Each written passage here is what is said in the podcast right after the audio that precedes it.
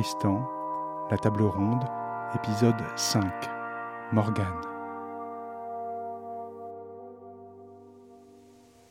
L'aventure conduit Tristan devant une riche et belle demeure qui appartenait à Morgane, la sœur du roi Arthur. Espérant qu'il s'agisse d'un chevalier de la lignée de Lancelot ou de Lancelot lui-même, elle l'accueille pour la nuit.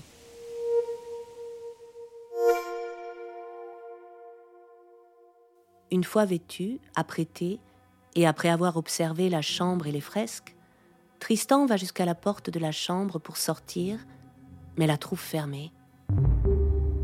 Il appelle et dit Ouvrez Morgane vient alors à une fenêtre de fer par laquelle on pouvait bien voir ce qui se passait ici. Vous ne pourrez pas sortir d'ici, fait Morgane. Sachez bien que vous êtes dans ma prison. Vous ne pouvez vous en échapper avant que je connaisse votre nom. Dame, dit Messire Tristan, puisqu'il vous plaît que je reste dans votre prison, j'y resterai mais soyez certaine que je ne vous révélerai pas mon nom volontiers.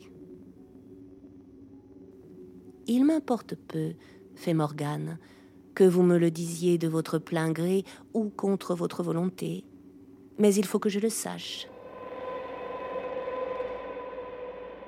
En entendant ces paroles, Messire Tristan ressent une grande crainte à cause du tort qu'il lui avait fait il n'y a encore guère de temps. Je vous promets loyalement, fait Morgane, qu'après m'avoir appris votre nom, je vous délivrerai aussitôt. Dame, fait Messire Tristan, je vous le dirai donc.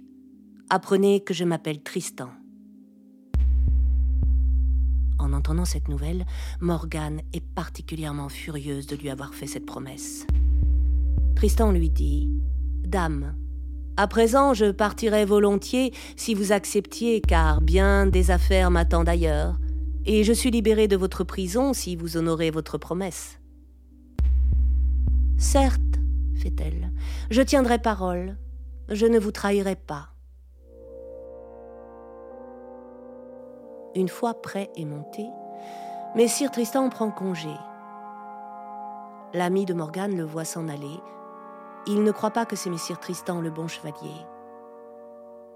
Certes, dit-il, je prétends qu'il est vraiment lâche, car j'ai tant appris sur sa personne que je sais avec certitude qu'il vient de Cornouailles.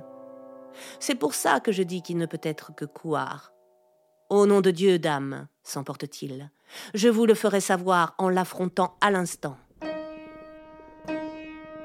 Il s'en va alors à toute allure après monseigneur Tristan sans plus tarder et quand il s'approche de lui, le chevalier lui crie de toute sa voix Sire chevalier, gardez-vous de moi, vous devez jouter. Ainsi, les deux chevaliers se rutilent l'un sur l'autre aussi bruyants que la foudre. Le chevalier brise sa lance sur monseigneur Tristan sans lui faire d'autre mal.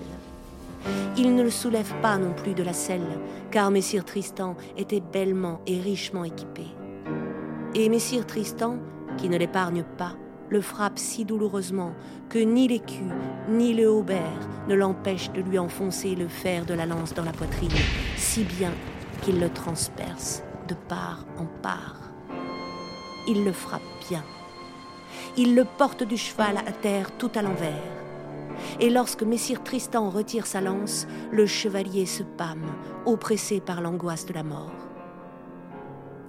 Après avoir achevé sa course, Messire Tristan se retourne et se tient prêt au cas où le chevalier aurait le désir de combattre.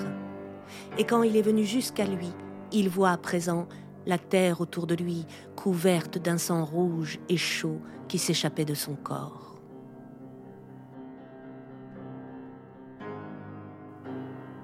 Vous dire Grandes sont les lamentations, les pleurs et les plaintes de Morgane pour son ami. Elle se désole tant que tous la croient folle et insensée. Elle fait mettre le corps dans l'une de ses chapelles et dans une tombe belle et somptueuse. Puis elle fit graver des inscriptions sur la tombe même qui disaient Tristan, qui oxy une son, lequel gît dessous, sache bien que sa mort ne fut pas aussi cruelle que sera la tienne car tu mourras d'une double mort, dans la grande angoisse et un profond martyr. Tu désireras ardemment la mort avant de la recevoir. Et je te dirai encore une autre chose, et je veux que tu la tiennes pour vraie. Tu ne mourras pas avant de périr de cette lance dont tu l'oxys. Sache-le.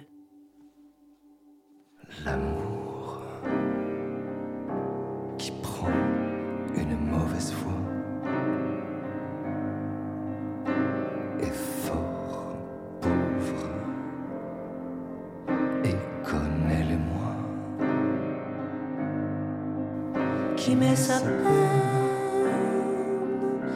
et son service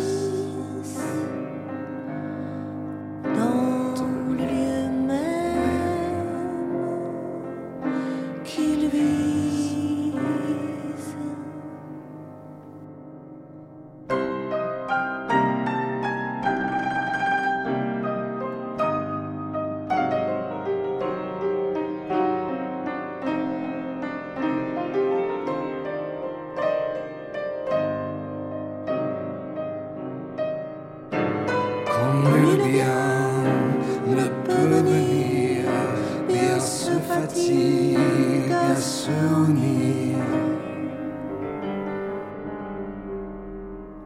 L'oiseau commet grande folie qui rencontre l'aigle sali, car une mauvaise alliance y fait l'aigle le.